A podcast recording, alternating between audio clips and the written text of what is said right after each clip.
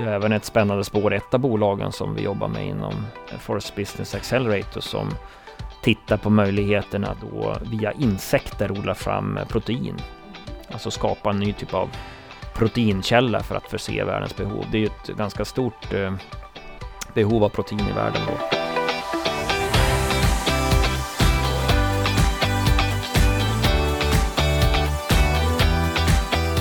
Hej och välkomna till säsong 2 av SCAs ingenjörspodd. Jättetack till alla er som lyssnade på säsong 1! I den här säsongen har vi en ny konstellation taggade poddvärdar från olika verksamhetsområden inom SCA. Tillsammans kommer vi turas om att leda avsnitten, så vi får lite nya röster att lyssna på. Nyss så hörde ni ett inspel från dagens gäst, Magnus Wiström, som vi kommer få höra lite mer om senare.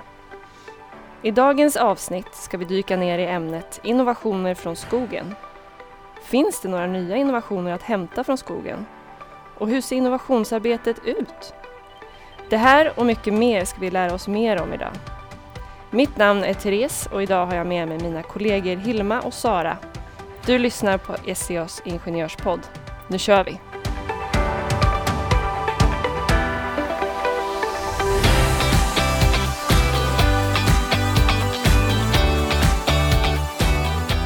Som jag berättade lite tidigare så har vi rört om lite i grytan för säsong två och vi är några nya som sitter här idag. Eh, om jag går rakt på sak, vilka är vi? Hilma, vem är du? Jag är kommunikatör på eh, avdelningen för koncernkommunikation. Jag kan ju fortsätta då. Jag är Therese här alltså. Jobbar med affärsutveckling för bioraffinaderi. Och sen har vi ju Sara, det känner ja. vi igen. Ja. Men du kanske kan färska upp minnet lite? Ja, men precis. Det, jag var ju med i förra säsongen eh, och det var så himla roligt att släppa den säsongen eh, och få åka runt och marknadsföra avsnitten och ja, men berätta om, om det arbetet som vi gör mm. på SCA. Eh, men nu känns det väldigt, väldigt kul att få göra den här uh, nästa säsong, fortsätta poddresan och få göra det här tillsammans med er nya poddkollegor. Så du är taggad till tusen helt enkelt? Alltså jag är lite övertaggad. jag tror att jag måste lugna ner mig lite.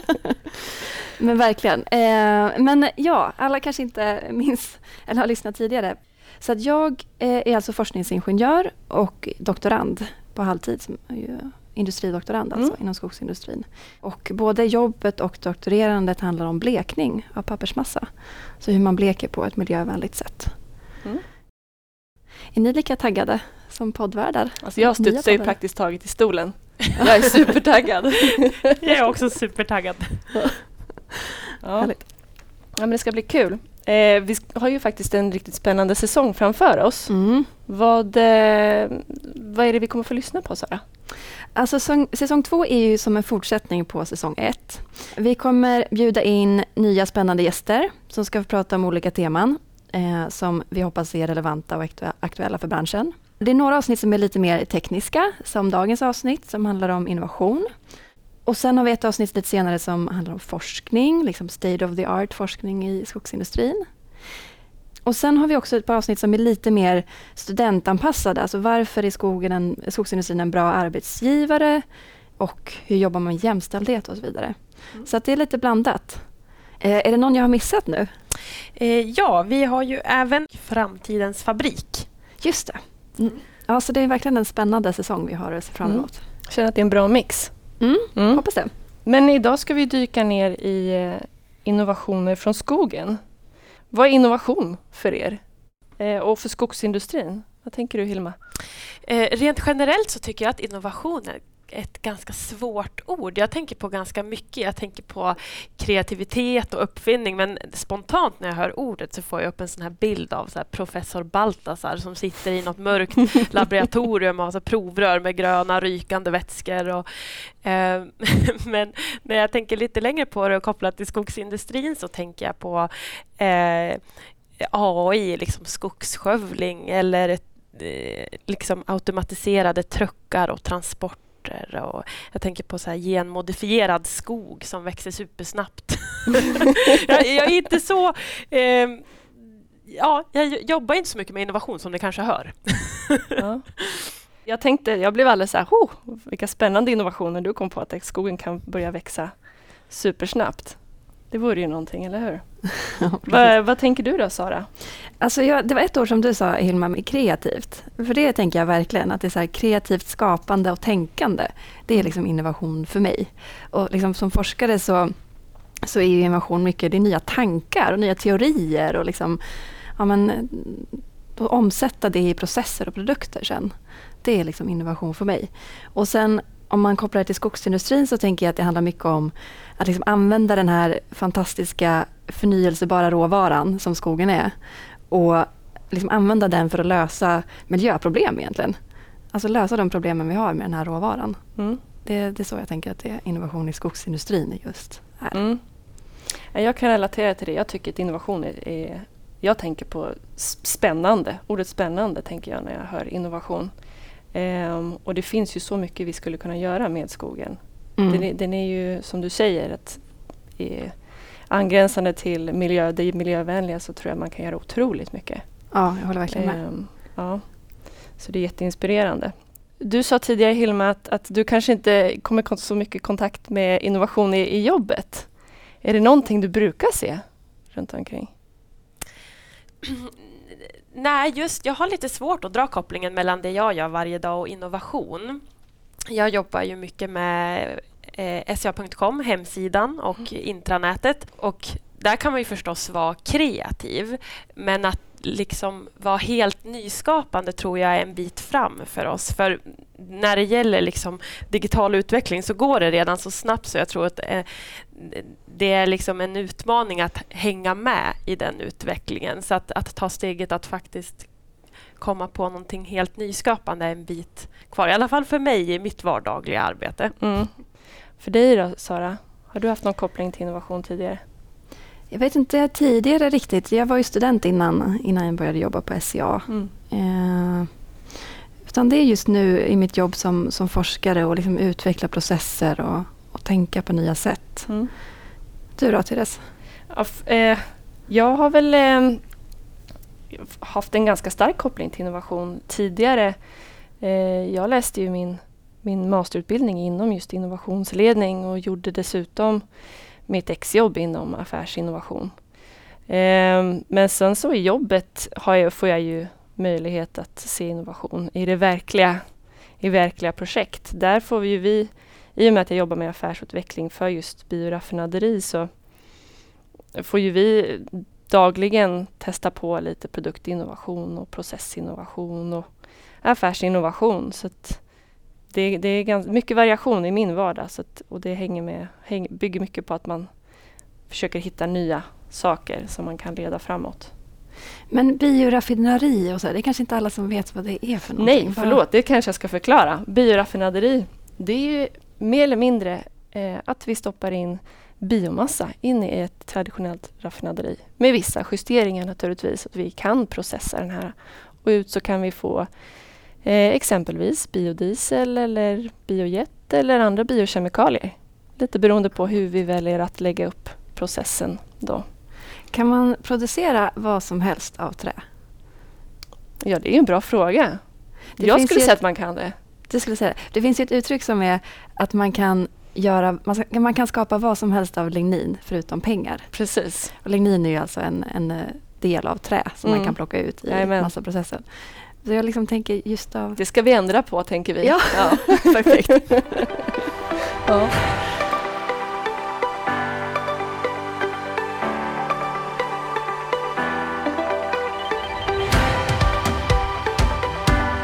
Det var ju jobbet, men, men alltså till vardags då? Är det så att ni, ni stöter på innovation hemma?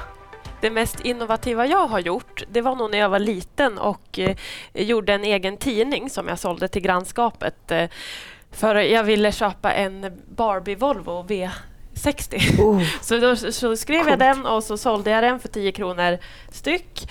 Eh, och det, det som var nyskapande det var väl att jag hittade på precis allt innehåll. Så alla nyheter, det var ju helt påhittade. Jag skrev så nu har M&M köpt en stuga i Juniskär och nu har Zlatan snattat jordgubbar på ICA.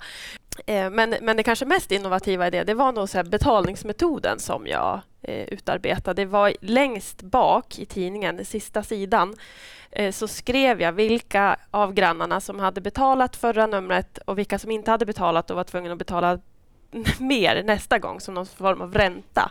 Eh, det var en ganska effektiv betalningsmetod men jag vet inte om den är att rekommendera. Nej, Gud vad roligt. Men jag ser kopplingen där, göra en tidning, jobba med kommunikation. Kanske. Ja, Ja, ja, mm. Det banade vägen. nu håller jag mig lite mer till sanningen. ja men det är bra. Det är bra. Du då Sara? Alltså jag har en, en grej som jag tänkte på att jag gör hemma. Jag vet inte om det är innovation eller om det är ett lifehack. Det får väl, det får väl vara facit här då. Men för det jag brukar göra det är att jag ofta byter min rutt till, på väg till jobbet. För jag går ju eller cyklar till jobbet beroende på eh, om det är vinter eller sommar. Och då brukar jag liksom ändra den här vägen ganska ofta. Så att jag tar väldigt sällan samma väg liksom två dagar i rad. Och det tänker jag, eller det gör jag liksom för att bryta vanor och bryta tankemönster på något sätt. Och det ska sedan leda till liksom nya, att man ser något nytt typ på vägen till jobbet och så kan man tänka på något nytt sätt. Mm. Ja, det är väldigt Eh. utvecklande för hjärnan. Ja, jag tycker det. För mig funkar det bra. Mm. Men jag vet inte om det är en innovation riktigt. Men alltså, Men det kanske bidrar till inspiration för innovation. ja. Kanske. Men vi, så vi stöter ju på innovation lite, lite här och där, vardag, jobb eh, och så. Men hur viktigt är det med innovation? Eller är det viktigt ens? Det är klart att det är jätteviktigt. Jag känner att det, det är ju det som gör att vi och samhället i stort utvecklas hela tiden och för oss framåt. Mm. Komma på förbättra saker Ja. och komma på smartare sätt att göra saker på. Mm, det håller jag med om. Och liksom, speciellt i en sån här, vad ska man säga, en, inte gammal industri, men en som skogsindustrin som har funnits så pass länge. Att man liksom inte fastnar i gamla hjulspår utan man hela tiden, tiden vill bli bättre. Och liksom inte i någon så här good enough-tänk utan Mm. försöker komma vidare. Mm. Kanske framförallt eftersom att det finns så pass mycket potential i miljövänlighetstänket Precis. från vår bransch. Ja. Jag tror dessutom att man kanske, alltså, att, man kanske inte testat innovation jättemycket inom skogen. Eller, Mm. eller att man, eh, man tänker först och främst på papper när man tänker in, in, in på skogen och skogsindustrin. Ehm, men vad vet jag, det kan ju vara helt fel. Eh, och vi har ju faktiskt en gäst med oss idag som kanske skulle kunna svara på det här, som jag tror kan vara kvalificerad. Magnus Wiström, välkommen till SCAs ingenjörspodd. Tack så mycket för det. Kul att vara här. Så kul att ha dig här. Eh, vem är du? Varför är du kvalificerad att svara på frågor om innovation? Ja, det var en bra fråga. eh, jag jobbar som innovationschef på SCA sedan 2012. Innan dess så har jag jobbat kan man säga med eh, en hel del forskning också. Jag har eh, också doktorerat tidigare och sen har jag en eh, grundutbildning från Linköping, civilingenjör och där läste jag industriell ekonomi. Så man kan väl säga jag har väl både ett, eh, ett rätt starkt teknikintresse samtidigt som jag har ett eh, stort intresse för affärer och ja, hur man helt enkelt kan skapa värde utifrån utveckling och teknik. Vad doktorerar du på? Det var förpackningslogistik tittade jag på. Eh, och jag har även inom SCA jobbat ganska mycket med förpackningsutveckling och eh, även mot materialsidan. Då. Framförallt jobbade jag med det innan jag fick den här rollen som innovationschef. Då. Men fortfarande har jag ett engagemang när det gäller förpackningsutveckling inom våran eh, affär som heter Arkwise. Som är ju eh, en teknologi för att göra wellpapp böjbar. Vilket är lite nytt och revolutionerande då Eh, och det öppnar upp alltså möjligheter för att göra förpackningar med runda former. För att göra dem attraktiva i butiksmiljö till exempel. Men det finns även en, en ganska intressant potential att faktiskt eh, skapa då förpackningar som är mer materialeffektiva. Men de här runda formerna som du pratar om, vad, vad händer då, då? Vad ger det? Liksom? Eh, ja, förutom att man kan skapa en eh, väldigt attraktiv eh, förpackning som eh, kanske speglar innehållet på ett bättre sätt. Är själva produkten rund eller cylinderformad så kan man även få liksom den associationen med förpackningen. Så att det handlar lite grann om att få det här varumärkesigenkännandet direkt i förpackningen. Det är liksom en del. Sen har du ett möjlighet att göra ett runt format hörn så kan man liksom fortsätta en design från en förpackningspanel till den andra. Eh, så det har att göra med det här att skapa attraktivitet. Eh, sen som vi är inne på också så finns det en materialbesparingspotential. Och vi har räknat på case som man har kunnat eh, spara då upp till 30 eh, material eh, beroende på design då.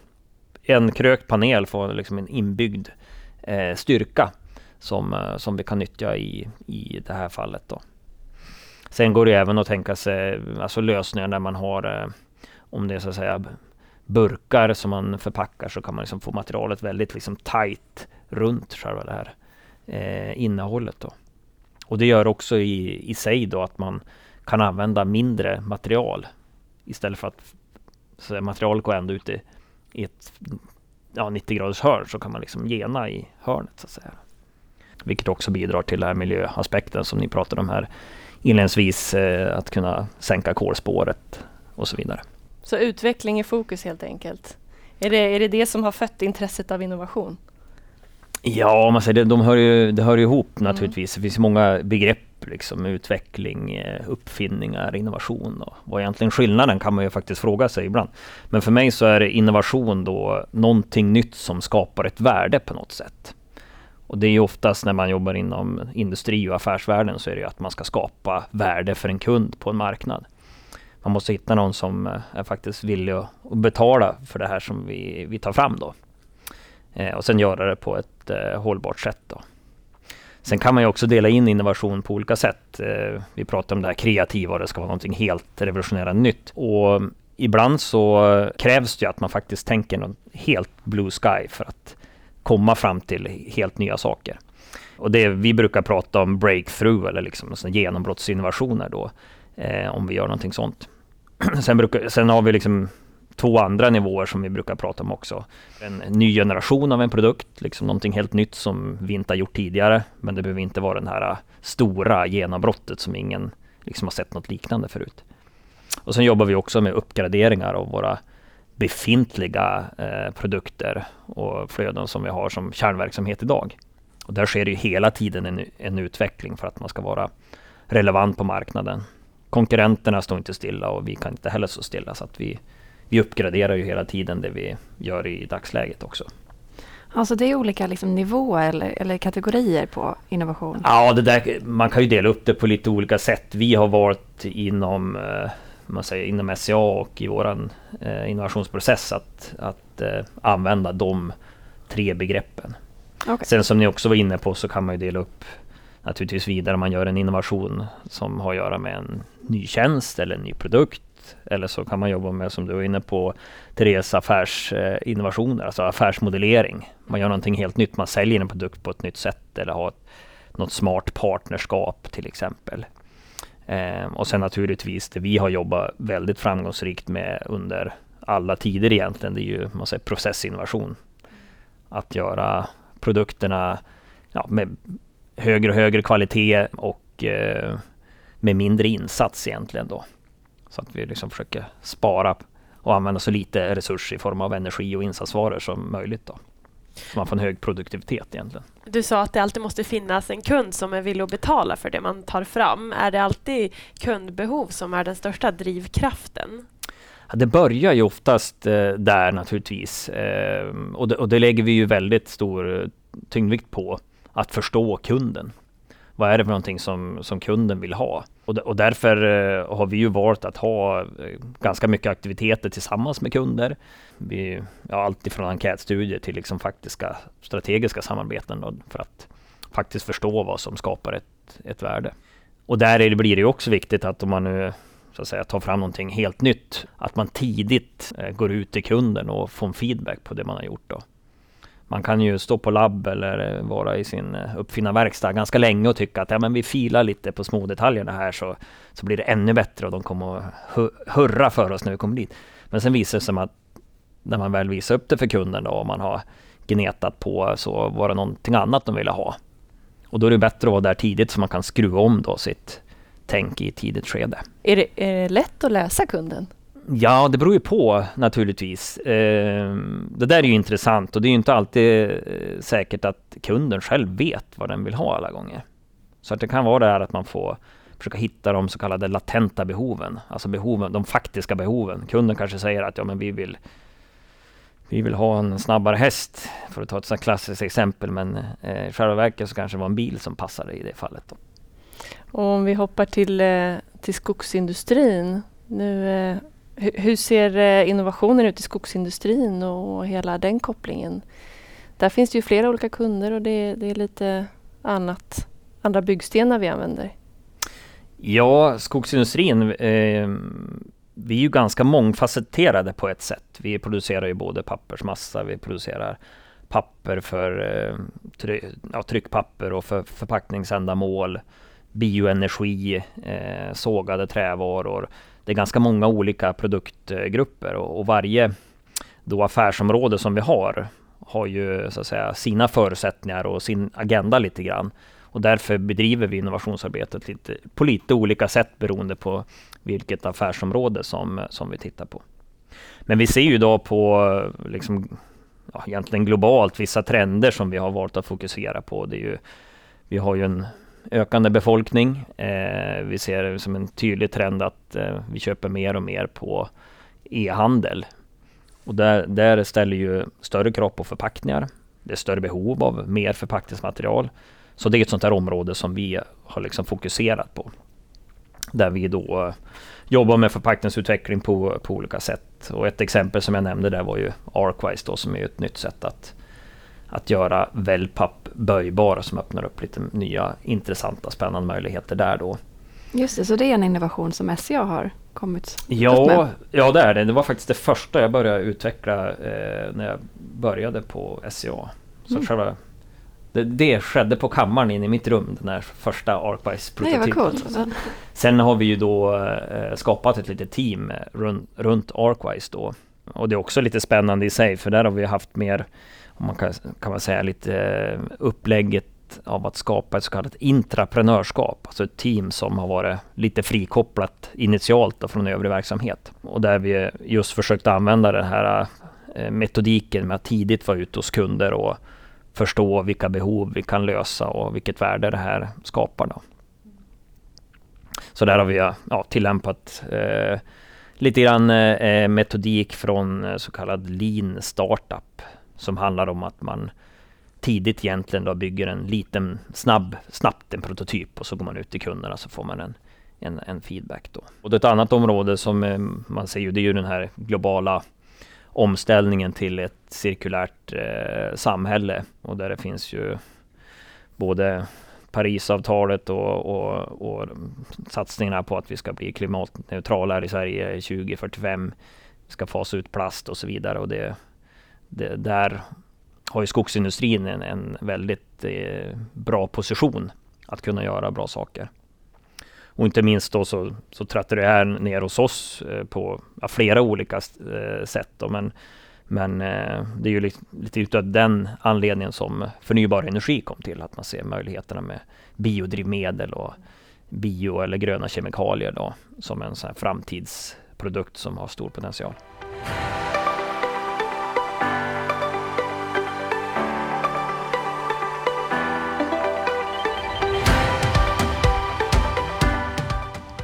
Finns det helt oväntade marknader som man skulle kunna eh, ta mark på? Eh, liksom att skogsindustrin skulle kunna ta mark på som jag tänker kläder var, det är ju redan, men det var väl en sån oväntad grej. Finns det andra sådana? Ja, det, det, vi, vi bevakar ju ett antal olika områden och vi tittar ju på liksom nya möjligheter och det kan vara en timingfråga också de här delarna. Plus att det eh, det är förstås så att även om vi är ett stort bolag eh, och har resurser för utveckling så väljer man ett visst antal spår som man fokuserar på. Man kan kanske inte jobba med allting samtidigt. Men när det hettar till så bevakar vi, så då kan vi ju satsa resurser på ett område och, gå in i ett område då naturligtvis eh, när vi ser att det är eh, lämpligt då. Jag tycker det känns som att vi är väldigt duktiga i Norden eller Sverige på, på innovation i skogsindustrin.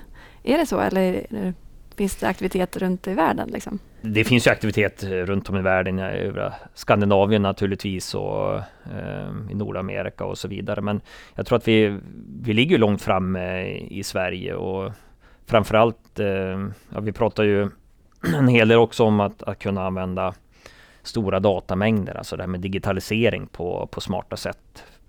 För att dels kunna skapa värde i skogsbruket. Där finns det ett stort projekt som drivs eh, av skogsindustrierna och där vi är med och där vi varit med och, eh, i uppstarten av det hela som heter Mistra Digital Forest. Eh, och där är ju bedömningen att när det gäller digitalisering av skogsbruket så är ju Sverige det land som ligger eh, antagligen absolut längst fram.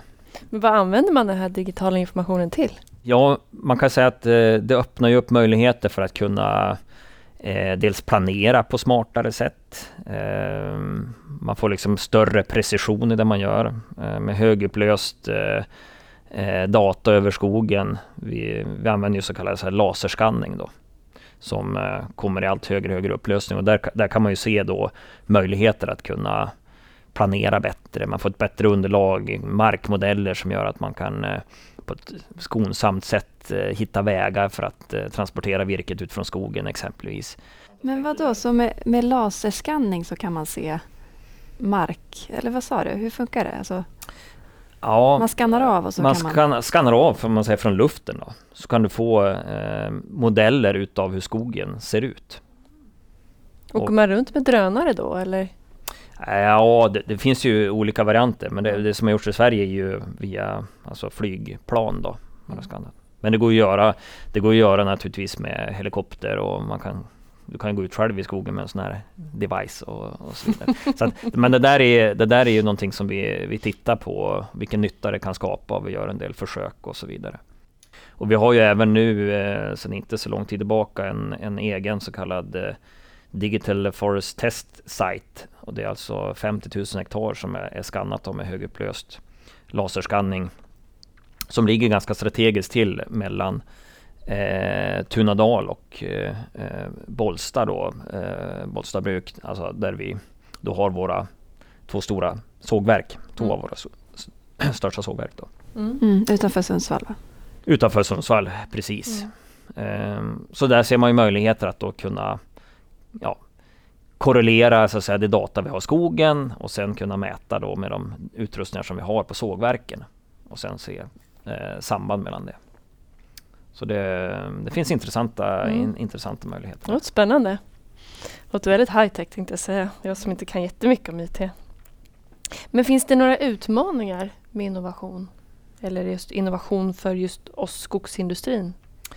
Eh, det är väl alltid en utmaning med innovation på något sätt. Eh, ska man skapa någonting nytt så eh, finns det ju alltid en viss risk i, i eh, nyskapande.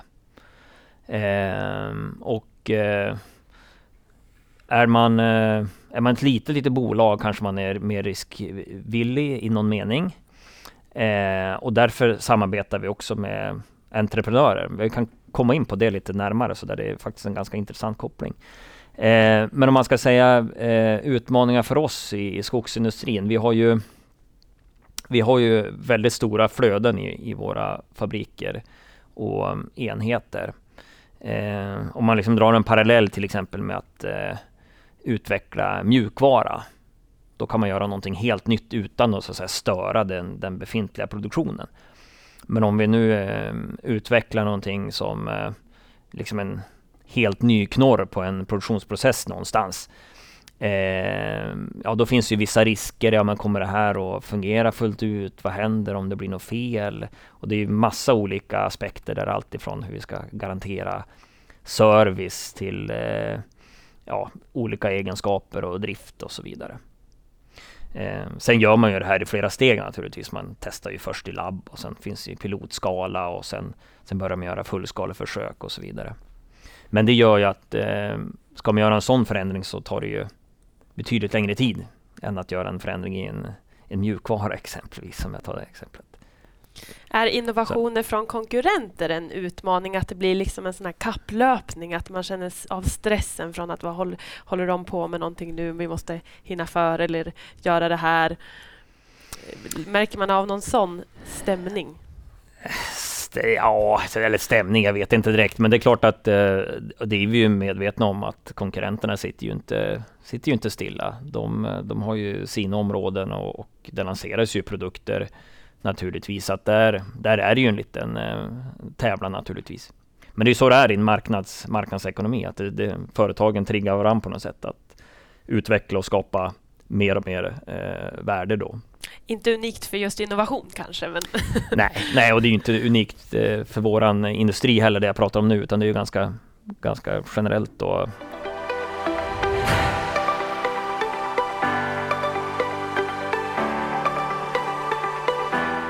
Ska vi gå in på, eller du ville prata om entreprenörskap?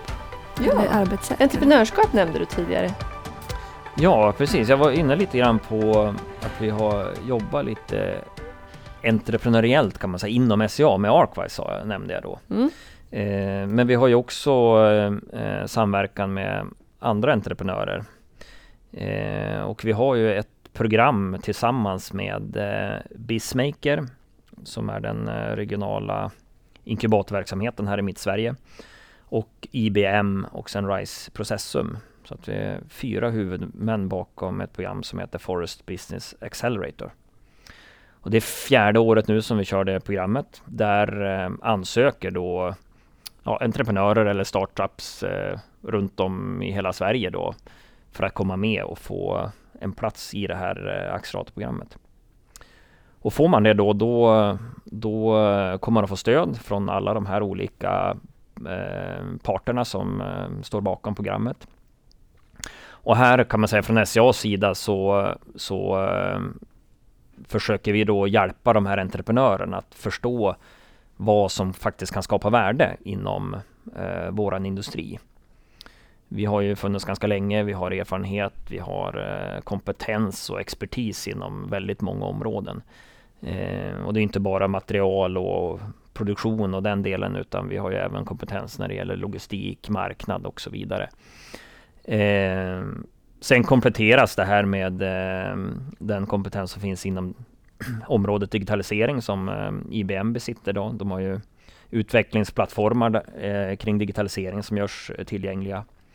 Eh, så vi har väl sett det här programmet också som ett väldigt intressant sätt att kunna koppla skoglig utveckling till eh, digitalisering och den eh, kraft som finns faktiskt i det här entreprenörskapet. Eh, och det är oftast personer då som har driv och vill fram och kunna förverkliga sin idé. Eh, så det är ganska spännande och, och, mycket energi och inspiration att jobba mot de här bolagen också. Så att eh, på så sätt är det kan man säga en, en liten win-win situation. Vi kan hjälpa dem förstå hur ett värde kan skapas samtidigt som vi kommer i kontakt med ny teknologi och nya koncept som, som kan berika oss på olika sätt. Då. Är det några av de koncepten, jag förstår om du kanske inte kan gå in på exempel, men är det några av dem som har liksom blivit en produkt eller som har kommit ut på marknaden? Ja, det, det, det finns bolag som har eh, gjort väldigt intressanta saker kan man säga inom, inom det här programmet och vi samarbetar fortsatt med ett antal av de här eh, företagen som också har varit med i acceleratorprogrammet. Det är ett bolag som eh, har som jobbar med AI exempelvis. Där har vi ju eh, tillsammans med dem då gjort en eh, pilot, eh, kan man säga, en, en liten pilot på ett, en digital tvilling i Obbola. För att, Vad är det för någonting? Digital tvilling? Det kan man säga, det, det, är en modell av verkligheten som man då bygger upp med hjälp av att man, man har ju data av, man har, samlar ju data vid olika sensorer i, i en, en process i ett pappersbruk till exempel. Och med hjälp av det så kan man bygga upp en modell av verkligheten som är virtuell då, som är digital. Sen med hjälp av det här datat så lär man in då, eh, övar man den här modellen att faktiskt efterlikna verkligheten. Och på så sätt kan man då prognostisera olika saker och i det här fallet så handlar det om att prognos prognostisera ångbehovet som vi har i fabriken. Mm -hmm. För att på så sätt kunna då styra våra pannor smartare så man behöver använda mindre, eh, mindre fossilt bränsle. Oj, vad coolt. Men kan man så simulera... det är ett exempel på vad som är möjligt att göra. Kan man simulera försök då? För du var inne på att det är liksom svårt att göra eh, försök i stor fabriksskala, industriskala på en gång. Men kan man simulera saker då i den här Ja, det kan man göra. Med det här eh, så att säga, verktyget då, så är det möjligt att göra olika typer av optimeringar då.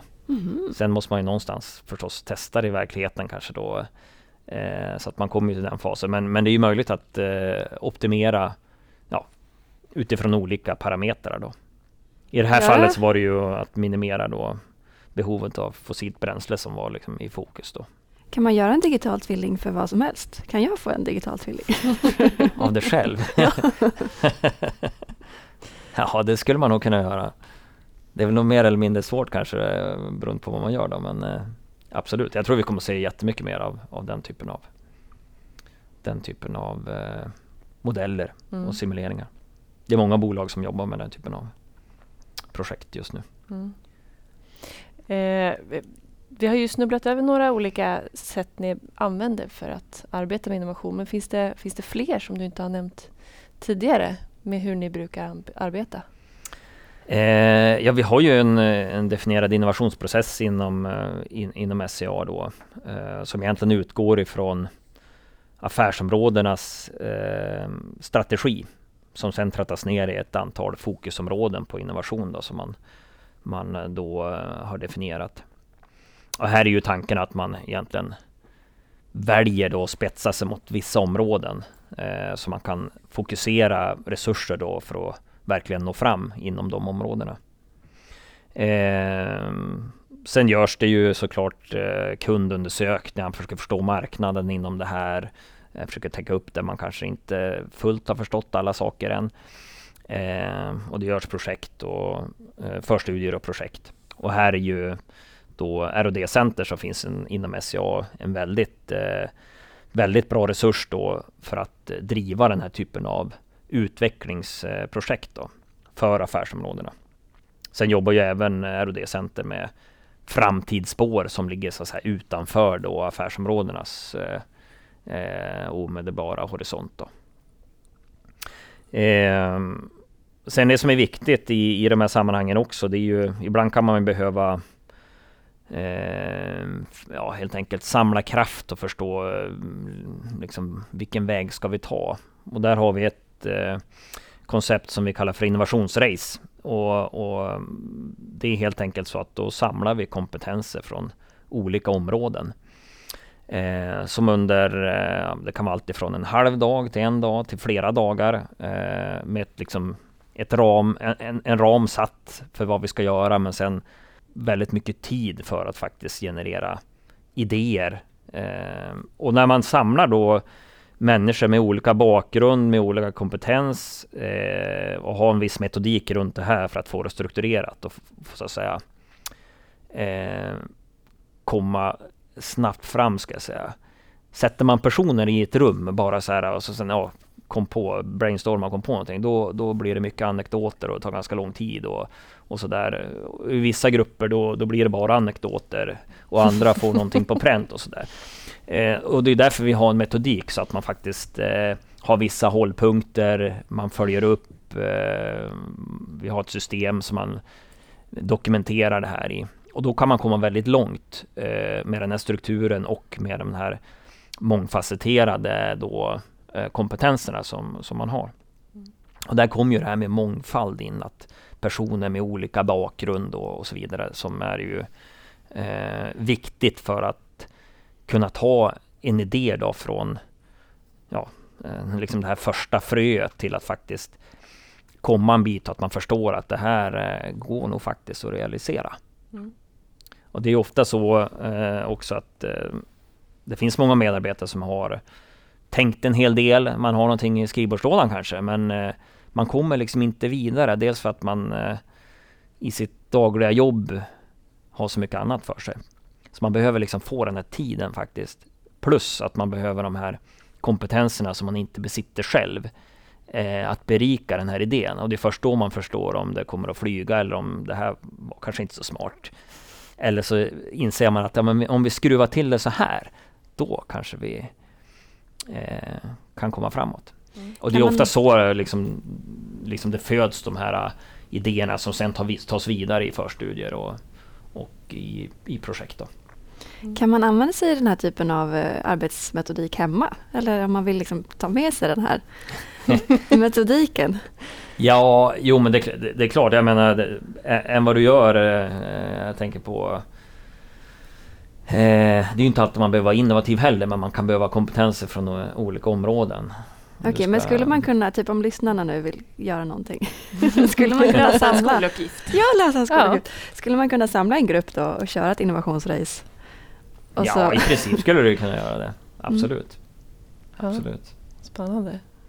Vad är ditt bästa tips då för att få igång en innovativ diskussion? Ja, eh, det finns det olika sätt. Där jag testar massa olika såna här eh, förövningar, om man kan säga, för att liksom få igång kreativitet och så. Så det finns ju det finns ganska många olika typer av eh, sätt att, att göra det på. Men det, mycket handlar om att folk ska bli bekväma i att faktiskt våga eh, komma med idéer. Många kanske tycker att ah, men det, är, det är säkert, det här känns lite dumt. Nej, det är bättre att vara tyst. Mm. Men faktum är att eh, ska man eh, komma med något helt nytt eller om man faktiskt ska uppgradera en befintlig produkt eh, så, så är det viktigt att ha den här höjden i, i, i rummet, att det är liksom högt i tak. Eh, även om det handlar om en uppgradering så kan man behöva komma in på lite sådana här blue sky-idéer för att någon annan ska kunna få idén som faktiskt blir realiserbar. Så man kan behöva vara där uppe liksom om man tycker att det där kommer aldrig bli någonting därför att det där är ju så in the sky så det finns inte. Men det föder ett frö hos någon som kan liksom ta det vidare. Sen kan någon annan komma på, jo men tänk om vi gör så här då. Annars kan man vara fast i sin, sin lilla eh, silo inom sitt eh, område och så sen är det bara där inom ramen för den silon som man kommer på idéer. Så därför är det så viktigt att man bejakar och verkligen eh, släpper lös den här kreativiteten. Det finns liksom inga dåliga idéer initialt, för de man, behövs. Man får inte såga eller skratta åt någons idé. Nej, nej men det, det, det, det får man inte göra. Har du, har du känt att du vill börja skratta någon gång när någon har sagt, sagt någonting och du bara, nej men det här är... Och så fått bita dig i tungan? Eh, ja, vet, alltså, vi har ju ganska roligt när vi har de här övningarna så att det, det kommer mycket skratt eh, av andra anledningar kan man säga. Mm. Men eh, jag bejakar verkligen att man, man eh, Men sen liksom i slutändan, man, sen man väl börjar prioritera bland idéerna och eh, liksom väljer det man ska ta vidare, då är det utifrån affärsmässiga grunder naturligtvis. Men då har den här processen då med den idégenereringen och eh, eh, de här kanske lite mer blue sky idéerna var en del av att faktiskt komma dit så att det blir någonting som blir realiserbart då och kan skapa en affär. Eh, ja, jag, jag, tänkte styra oss tillbaks till skogen och skogsindustrin lite grann och tänkte höra hur ser det ut med jämställdheten inom skogsindustrin? Eh, och just eh, med koppling till innovationsarbetet. Ja, eh, jag kan nog kanske inte tala för branschen som helhet sådär. Eh, SCA eh, det, är ju, det är ju naturligtvis eh, som i många mer teknikintensiva branscher att, att det är ofta färre kvinnor tyvärr då. Eh, men om man tittar på SCA och om man tittar på R&D Center så är det ju en ganska jämn fördelning mellan män och kvinnor där. Och även när det gäller innovationsansvariga ute på våra affärsområden så är det ju eh, flera som är kvinnor. Inte riktigt 50-50 är det inte men men eh, där är väl, jag tror jämfört kanske med andra så ligger vi nog rätt så eh, bra till där tror jag. Mm. Ja, du, du sa ju tidigare att mångfald är en fördel när man, i innovationsprocessen. Så att, absolut, ja. absolut. Det, mm. Så är det definitivt. Vad kommer de största skillnaderna vara i vårt arbetssätt framöver? Vilka delar kan man innovera?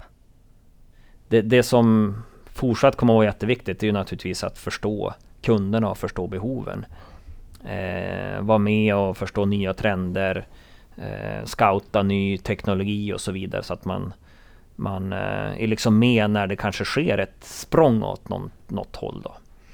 Eh, det tror jag är viktigt och sen, eh, sen eh, eh, det här med att också fokusera parallellt med att man bedriver teknisk utveckling, att faktiskt eh, fundera i hur man bedriver affärer. Det finns ju olika sätt.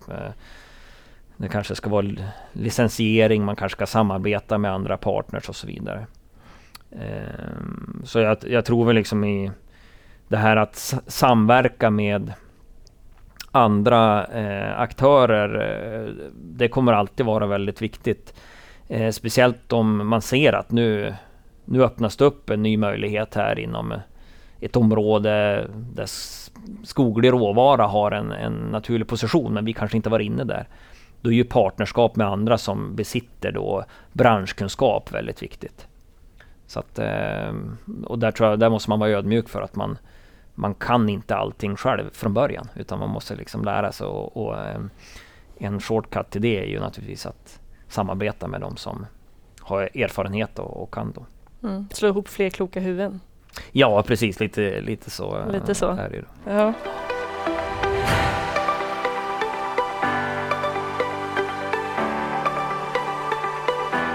Vi har fått lite frågor från studenter i vår studentinbox eh, till dig, Magnus. Eh, är du redo? Jag är redo. Ja. Eh, kan man använda annat material än trä från skogen? Just för att SCA äger så mycket mark. Eh, annat material än trä? Ja, vi har ju väldigt mycket mossa. träd. Ja, du menar så. Eh, ja, alltså det är klart att vi, vi har ju vi avverkar ju träden och i träden har ju många beståndsdelar naturligtvis. Mm. Ni var inne på ligninet här Mm, naturligtvis. jajamän.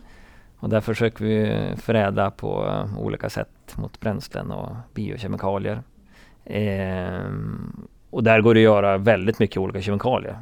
Och där finns ju såklart en affärsmässig eh, aspekt där vad man ska göra och, och inte ska göra. Sen eh, tittar vi ju även på eh, vi har ju det vi kallar då för restströmmar eller, eller biflöden, det som inte är våra huvudströmmar. Eh, som eh, man också kan eh, fundera på vad man kan göra för någonting. Idag återvinner vi energin till exempel ur bark och ur eh, fiberslam och, och så vidare. Eh, men där finns det lite spår faktiskt för att kunna skapa mer värden utav det hela. Det kan vara alltifrån att eh, från vissa strömmar kunna skapa gödsel. Eh, vi har även ett spännande spår, ett av bolagen som vi jobbar med inom ramen för eh, eh, Forest Business Accelerator som tittar på möjligheten att eh, kunna eh, då via insekter odla fram protein. Mhm. Alltså skapa en ny typ av proteinkälla för att förse världens behov. Det är ju ett ganska stort eh, behov av protein i världen då. Alltså som mat pratar vi om det? som, Eller som mat och i första hand så är det då foder för eh, fiskodlingar och fjäderfä. Ah. Men det kanske i framtiden också kommer att bli eh, insektsbiffar, jag vet inte. Eh, men, äh, men det, är, det är faktiskt väldigt intressant och där eh, tittar vi på hur, hur våra restströmmar kan användas som su- substrat då för att odla de här insekterna. Mm. Så att eh, möjligheterna är oändliga. Helt Ja, enkelt. men det finns eh, flera olika sådana spännande spår Ja. faktiskt. Då. Ja. Om några år kan man beställa en spindelburgare på McDonalds. Precis, det är bara lite mer kryddor, eller hur? Ja. ja Tuggmotstånd. precis. Eh, en annan fråga som jag fått är ju hur du ser på skogsindustrin som framtida arbetsgivare just kopplat till innovation. Eh, nej, men jag tror som, som jag sa att skogsindustrin har en väldigt eh, intressant posi- position. Eh, dels för att eh, man, man eh, kanske vill jobba på ett bolag som faktiskt gör, gör en betydelse för det här med att gå mot ett cirkulärt samhälle, klara klimatmålen och så vidare. Och där är ju skogsindustrin en väldigt viktig, eh, har en väldigt viktig roll. Eh, så av den anledningen tror jag att vi, vi, eh, vi är intressanta. Och sen händer det väldigt mycket spännande på eh, produktutvecklingssidan, innovation. Både, både när det gäller material och mer traditionella produkter men även det som händer och, görs när vi pratar digitalisering också. Så det finns väldigt många spännande roller och uppgifter i skogsindustrin nu och i framtiden ska jag säga. Mm. Och som berör flera olika områden just det digitala men även, ja som du sa, det kan vara gödsel och det kan vara framtida kostalternativ. Ja, Mm. v- precis. Det, det finns många, många spännande spår att Mm. kunna dyka ner i. Mm.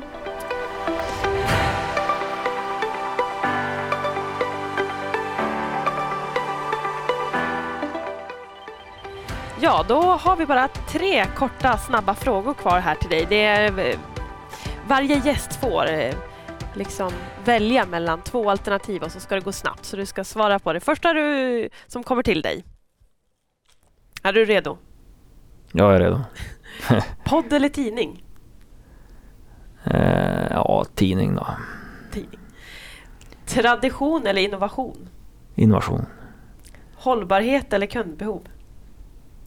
Både och. Du måste välja. Jag sa ju innovation i förra så jag gjorde om sista svaret. ja, den är faktiskt båda, det, det finns inget annat svar. Okej då. Men eh, tack Magnus Wiström för att du ville vara med oss här idag på SCAs ingenjörspodd. Det var jättespännande att lyssna på. Tack själv, det var riktigt eh, kul att vara här. Intressant diskussion och eh, det ska bli ett nöje att lyssna på kommande avsnitt också. Mm. Jajamän. Ja, vad tyckte ni då? Vad tyckte du Hilma om dagens? Jag tyckte det var jättespännande. Som ni hörde där i början så hade jag lite vag, vag, eh, vag idé om vad innovation faktiskt eh, betyder och vad man kan göra med det. Men jag tyckte det var väldigt intressant det här med eh, digital tvilling och att man kan göra en kopia av verkligheten. Och lite som du sa Sara, kan man ha en digital tvilling? kan man göra en digital tvilling av mig själv? Det skulle kunna vara både spännande och skrämmande att se vad, vad man skulle kunna utläsa av det. Eh, och sen så var jag väldigt intresserad av den här innovationsprocessen och eh, vilka metoder som finns för att främja kreativt och innovativt tänkande och hur man på bästa sätt gör för att generera idéer. Jag är lite nyfiken kring det för att jag ska utöka betalningsmetoden här i min tidning kanske framgent. Så jag är extra intresserad av just det. Då. Bra att du fick lite uppslag till det. Precis, jag känner att det här måste jag spinna vidare på. Ja. Ja, vad tyckte du då Sara? Var Jo, det men, något eh, nytt? Ja, jag tyckte det var superspännande. Jag tänker framförallt på det här vi pratade om med mångfald och att det är en så pass viktig nyckel för innovation. Och så man ska få fram bra idéer och liksom tänka på ett nytt sätt. Att man, att man faktiskt tänker på att man har en mång- mångfald i den här typen av process. Och även då det här liksom med partnerskap, att man jobbar tillsammans med an- kanske andra företag och institut. Och att det liksom blir en, en väg in till mångfald på något sätt, att man jobbar tillsammans. Sen så det här med insikter i mat kändes ju Jag tänkte på den Eh, också. ja, både skrämmande och eh, spännande. Ja. Men eh, ja, får väl se Mm. hur det går med det. Får se, får se vad vi vågar i framtiden. Ja, nej men jag, jag instämmer. Det var riktigt spännande att höra om vilka möjligheter som finns i, i, i skogen. Det finns så mycket mer man skulle kunna göra som man inte ens kan börja tänka på. Insekter, Mm. exempelvis. Eh, men hörni, tack för idag. Tack själv! Tack! Och kära lyssnare, hör, hör gärna av er om det är så att ni kommer på förslag på ämnen som ni vill att vi tar upp eller om ni helt enkelt har andra åsikter eller tips och tricks. Eh, och gör det i sådana fall till podcast.sca.com. Du har lyssnat på SCAs ingenjörspodd producerad av SCA med mig, Therese, Hilma och Sara. Och gå gärna in på karriärsidan på sca.com om ni vill veta mer om vilka möjligheter som finns inom skogsindustrin. Och glöm inte att hålla utkik efter nästa avsnitt.